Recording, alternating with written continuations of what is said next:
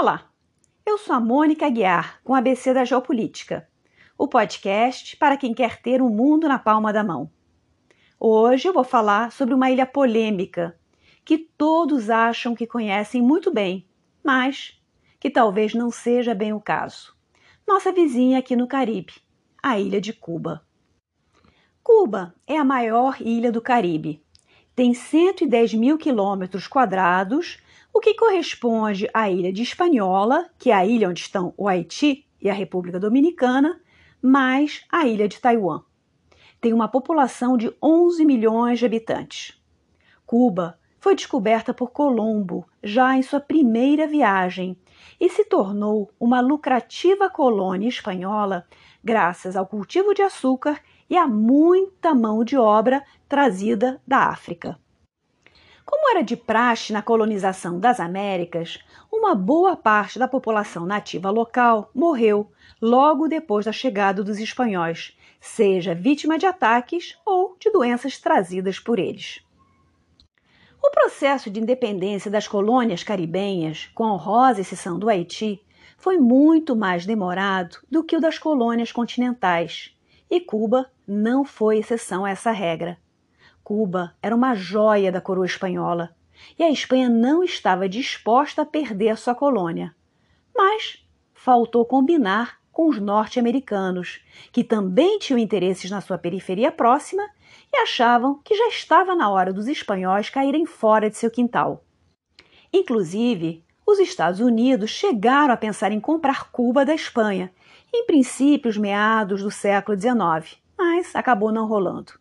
Em 1868, houve uma primeira tentativa de independência de Cuba do domínio espanhol, que acabou não resultando em grande coisa, só numas reformas da administração local.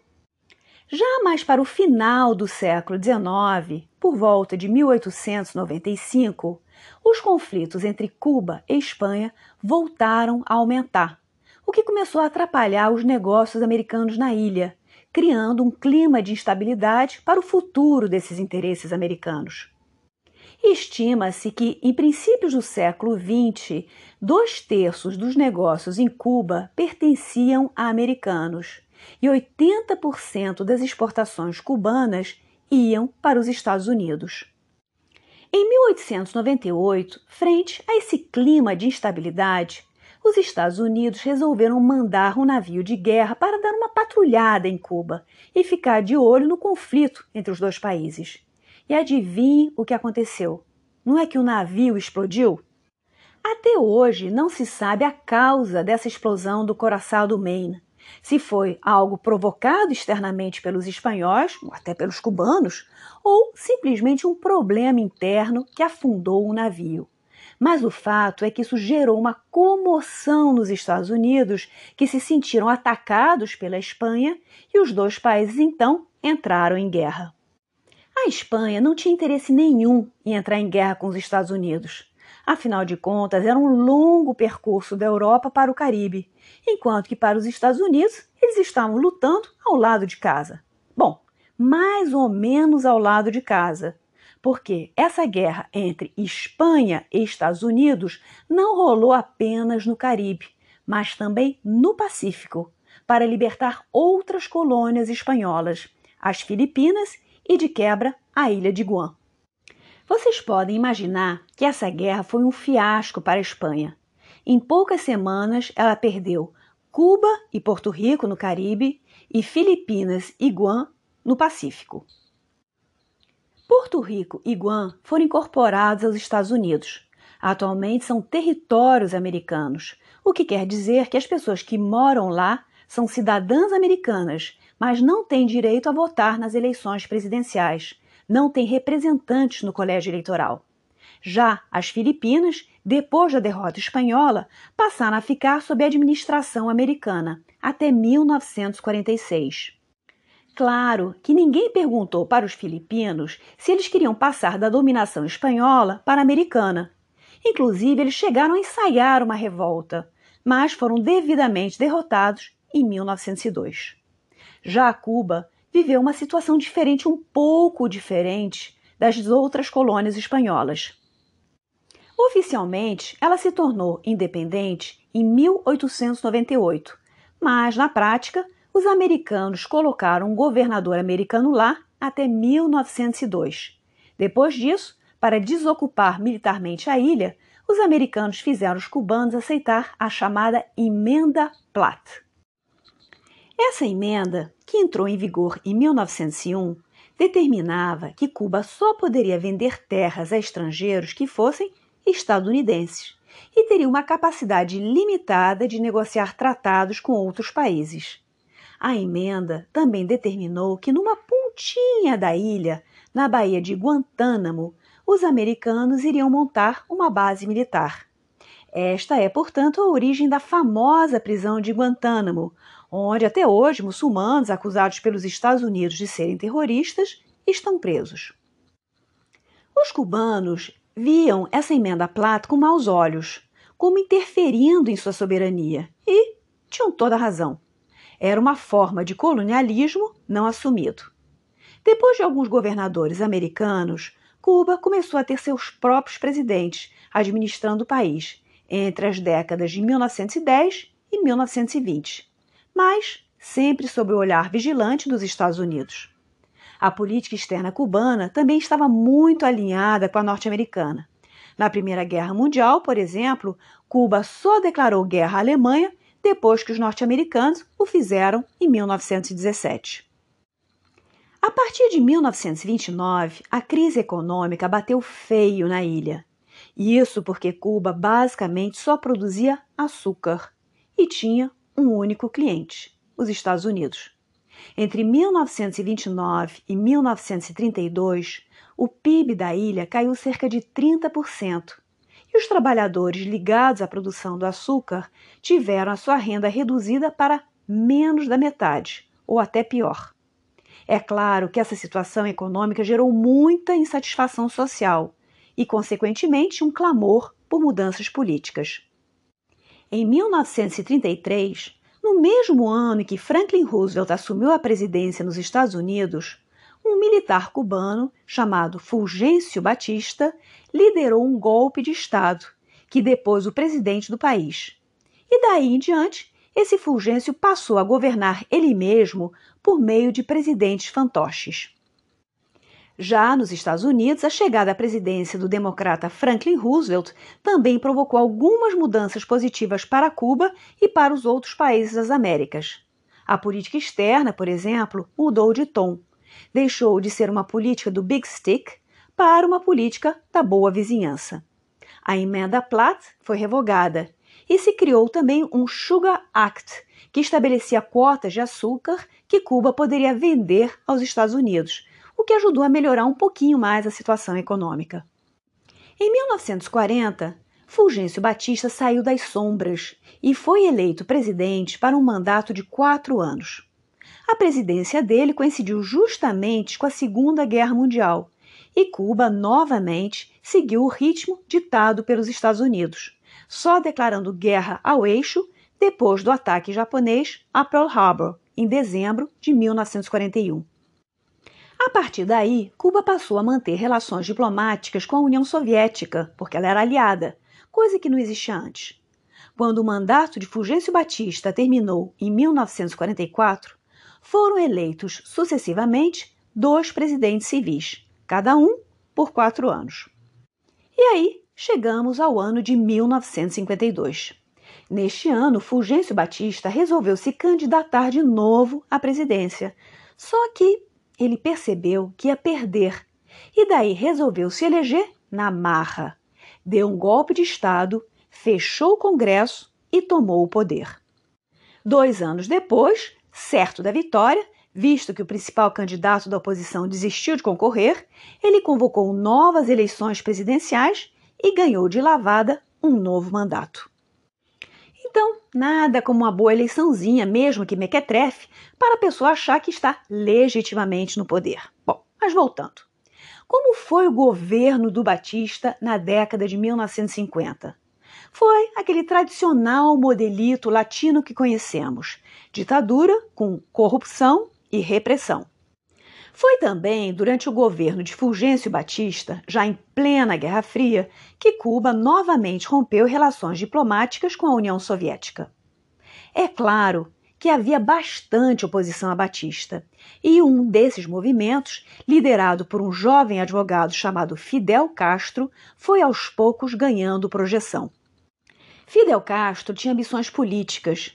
Chegou inclusive a se candidatar a presidente naquelas eleições abortadas de 1952, mas o golpe de Fulgêncio Batista atrapalhou seus planos. Em 26 de julho de 1953, ele tentou deflagrar uma revolução contra Batista. Juntou uma centena de aliados e lançou uma ofensiva contra um quartel militar, crente que poderia cooptá-los para o seu lado. Mas a insurreição foi rapidamente controlada, a maioria dos insurgentes foi morta e Fidel e seu irmão Raul, que participava também dessa tentativa de golpe, foram colocados na prisão.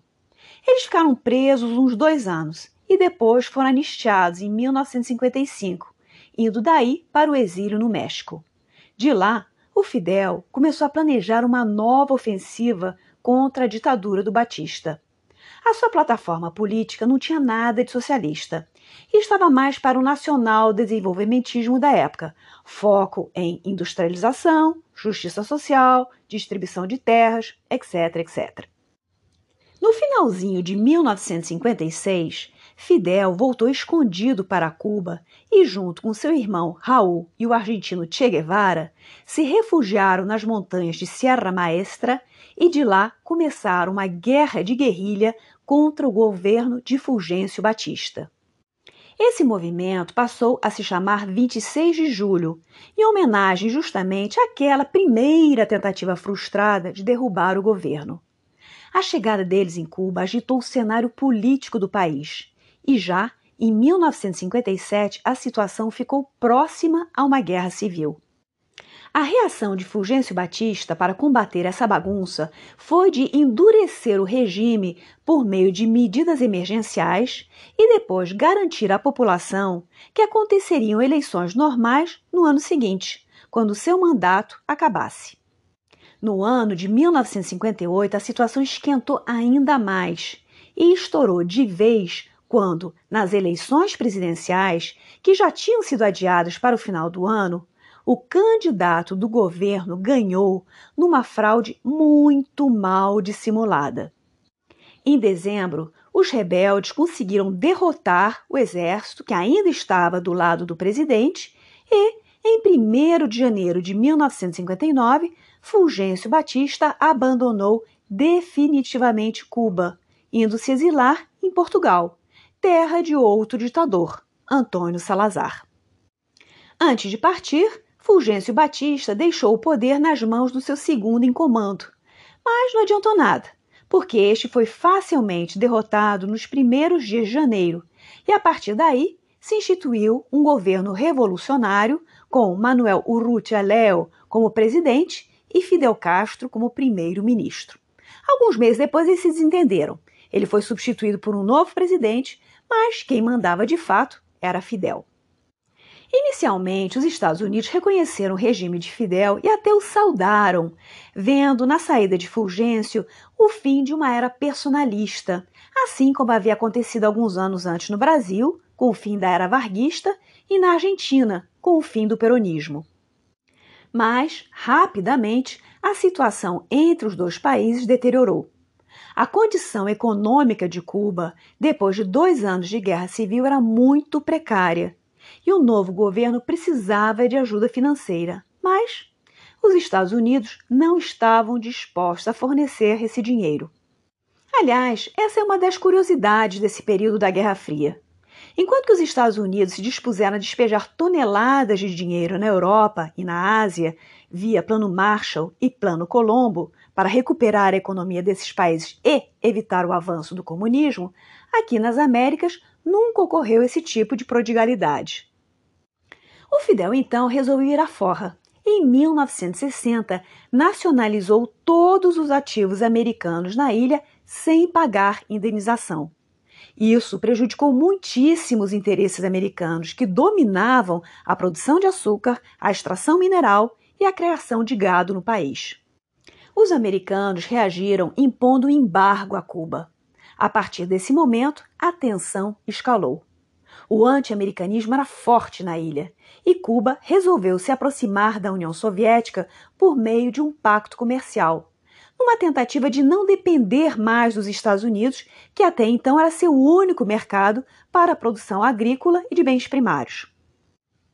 Em suma, Cuba passou, num período de pouco mais de 60 anos, de colônia espanhola para depender quase que completamente dos Estados Unidos, para posteriormente transferir essa dependência para a União Soviética.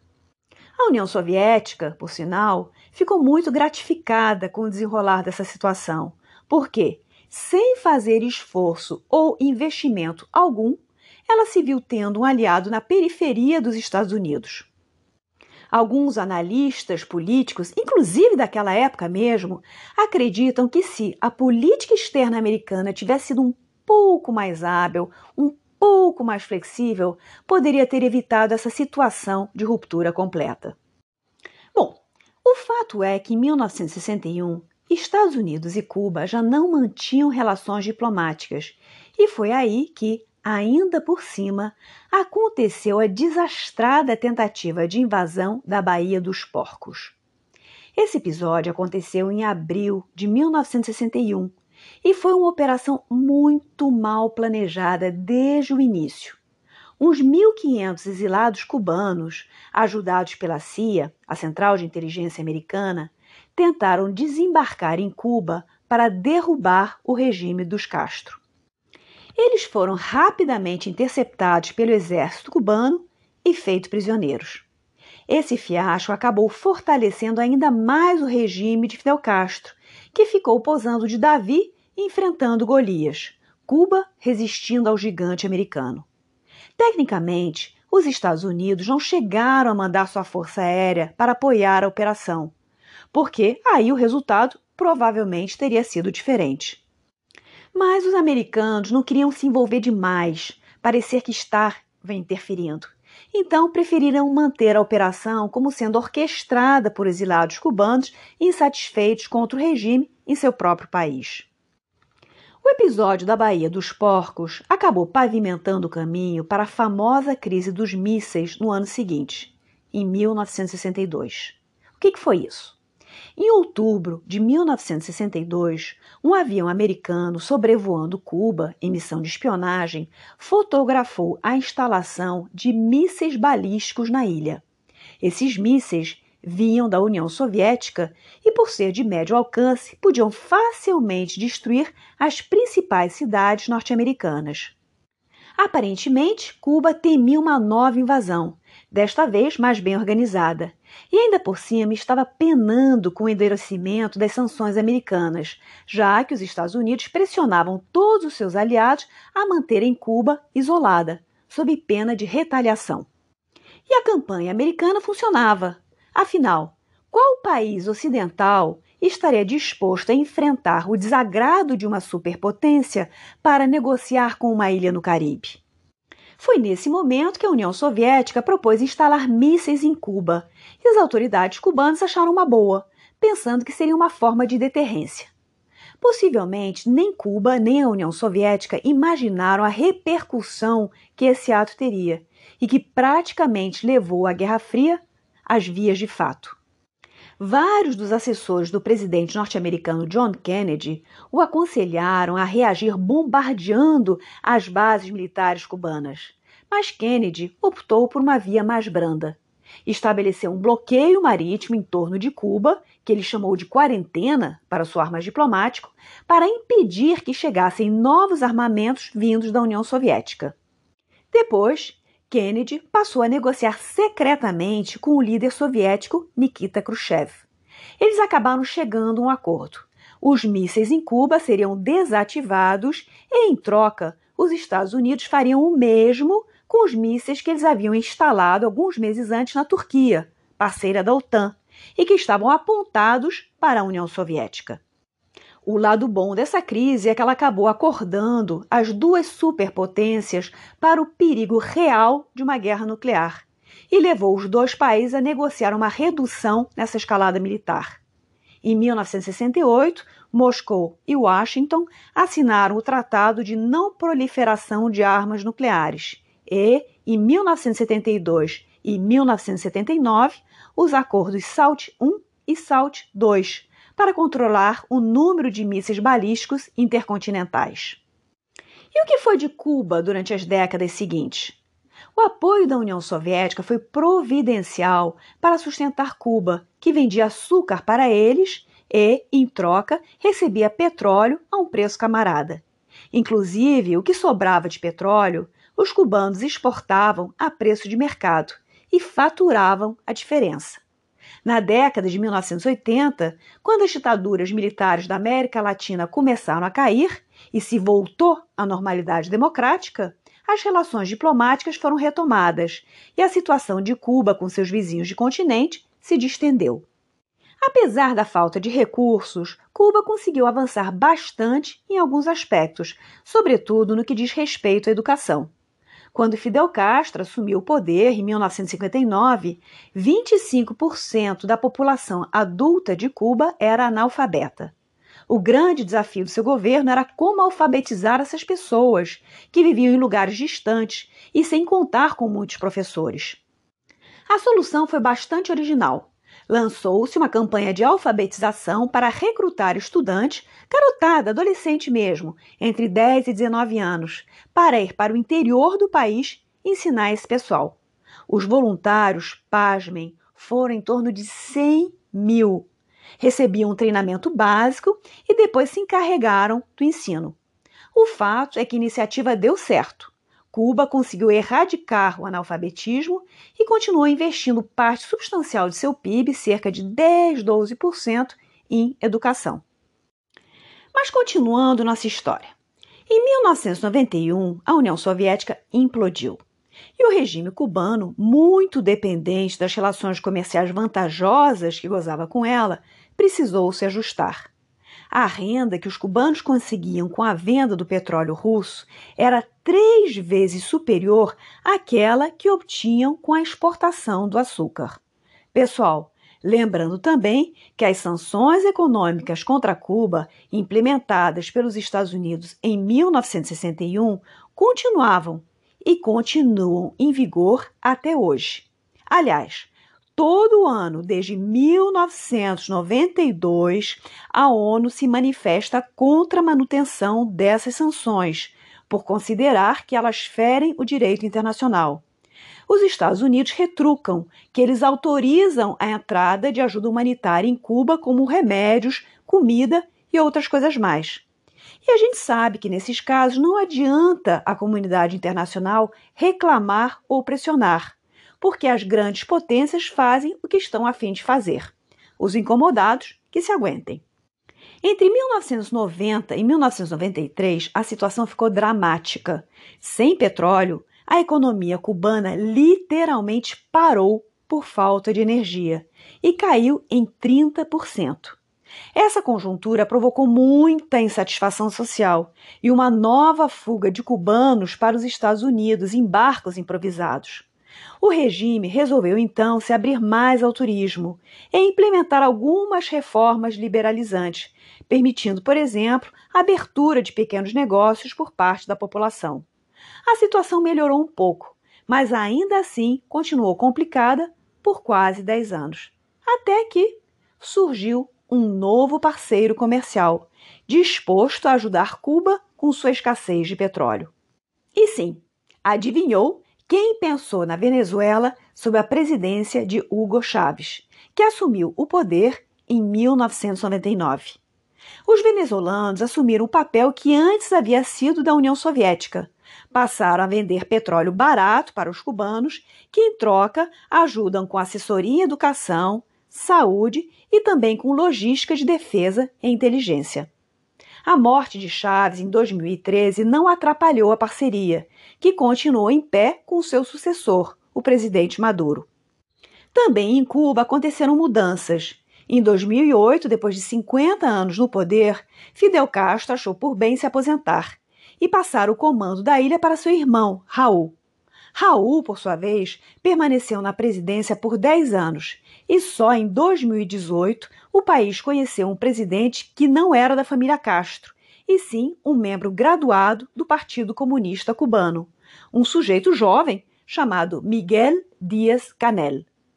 Ainda assim, o Raul Castro se manteve até 2021 à frente do Partido Comunista, como uma forma de ficar de olho nessa transição de poder.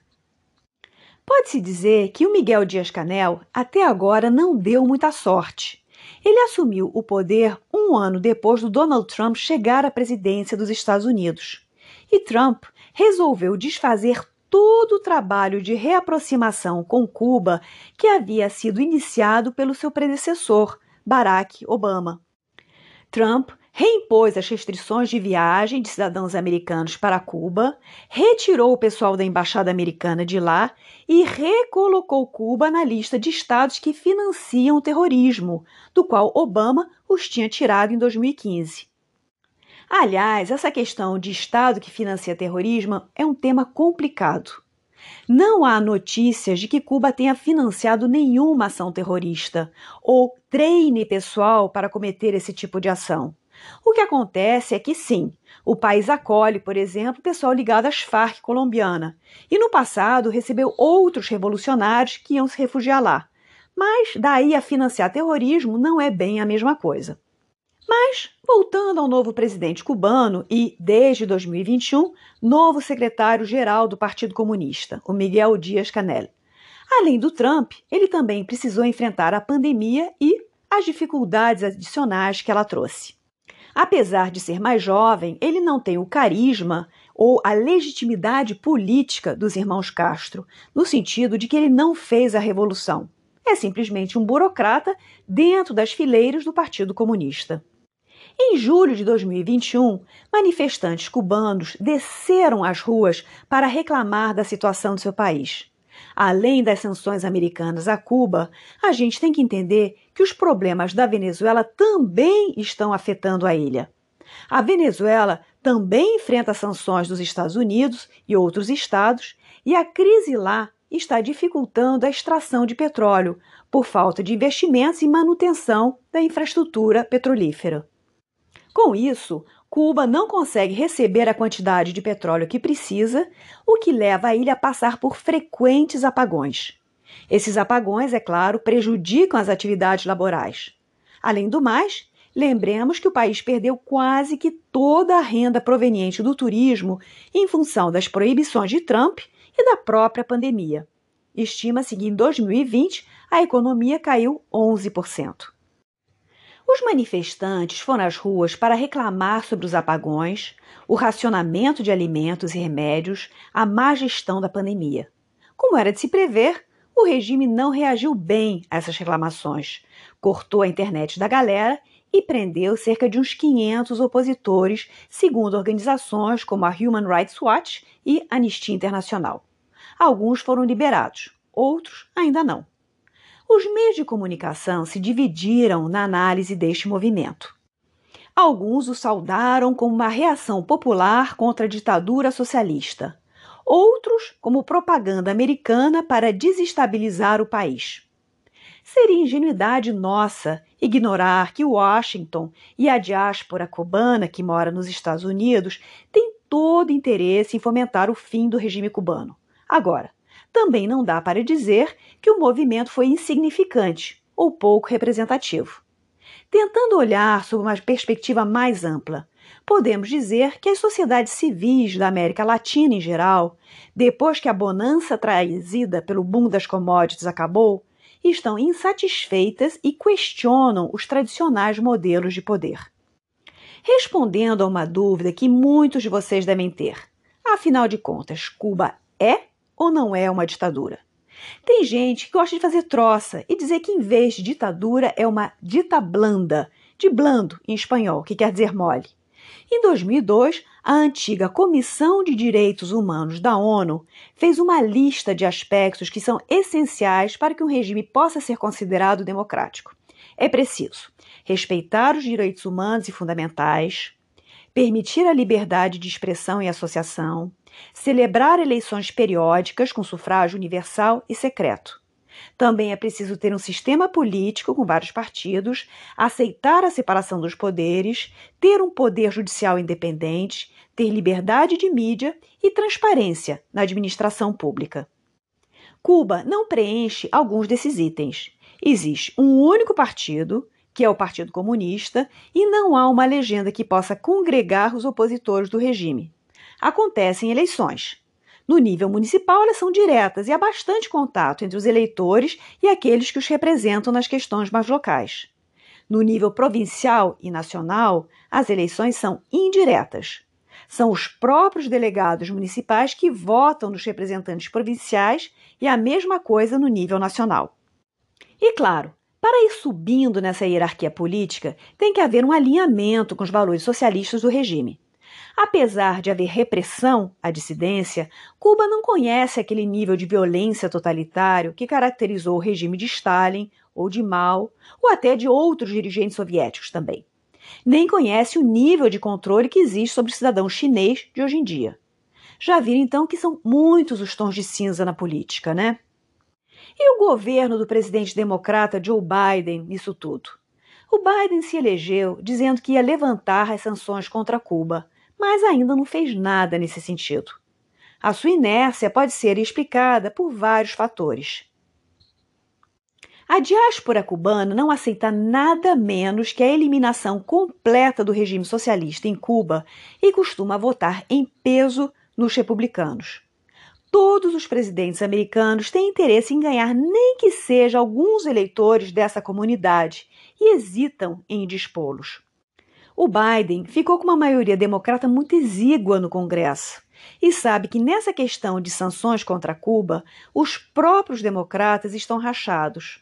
Uns são favoráveis à suspensão e outros são favoráveis à manutenção dessas sanções. Então, ele prefere dar prioridade à sua agenda doméstica, muito mais urgente, e empurrar a questão de Cuba com a barriga. É isso aí. Espero que tenham gostado do conteúdo e que divulguem o podcast em suas redes sociais. Caso tenham dúvidas ou comentários, não deixem de se manifestar. E se quiserem apoiar o programa, basta entrar no descritivo do episódio para encontrar as informações pertinentes. Até a próxima!